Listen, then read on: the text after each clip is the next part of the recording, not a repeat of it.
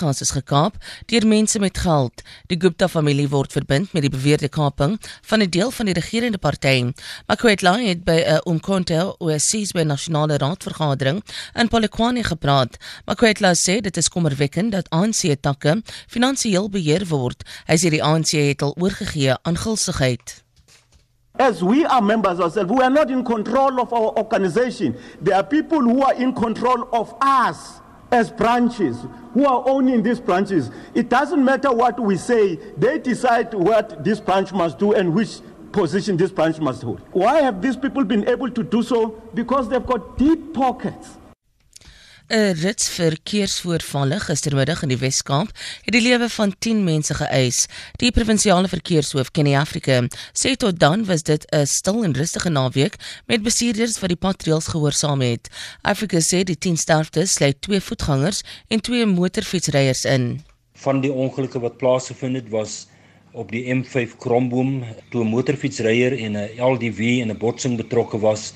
Die motorfiets het aan die brand geslaan en die motorfietsryer het in daardie ongeluk omgekom op die N7 naby Piketberg, 'n kop-aan-kop botsing tussen 'n Ford Focus en 'n Jetta motorkar en in hierdie botsing het die bestuurder, 'n vroulike bestuurder in die Focus gesterf en twee kinders, 'n seun en 'n dogter het in die Jetta hulle lewe verloor. In nog 'n voorval laat gistermiddag by te Kaapstad is minstens 50 mense beseer in 'n botsing tussen 'n bus en 'n motor op die N1 by die Klipheuwel afrit. 'n Woordvoerder van ER24, Enike van Huisteen, sê noodspanne moes meganiese toerusting gebruik om twee mense uit die motor te bevry. Verskeie ambulanses het beseerders na nabygeleë hospitale afgevoer. Die minister van Sport, Tulas Nxesi, het 'n ministeriële kommissie van ondersoek aangestel na Saterdag se vertrapping by die FNB stadion in Johannesburg, waar tydens twee mense dood en nog 16 beseer is. Oproer onder sokkerondersteuners het uitgebreek nadat vervalste kaartjies na bewering voor die aanvang van die sokkerwedstryd tussen Kaizer Chiefs en Orlando Pirates verkoop is. Leslie sê die regering sal reageer sodra feite beskikbaar is. Hy sê die regering kan nie bespiegel oor wat gebeur het of staat maak op mediaberigte nie. Klasse sal na verwagting vanoggend hervat word by die Kaapse Skiereiland Universiteit van Tegnologie nadat dit opgeskort is weens verzetoptrede by die Balwel kampus.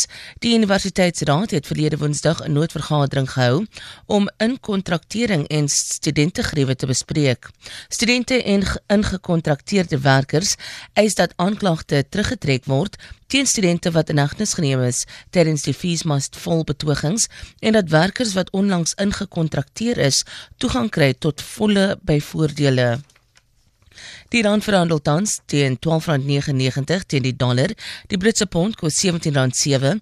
Die euro is 15.24 werd. Goud verhandel teen 1.267 dollar per fyn ons en die prys van Brent olie is 52.80 per vat. Vir Good Hope nuus, Alexander Rosen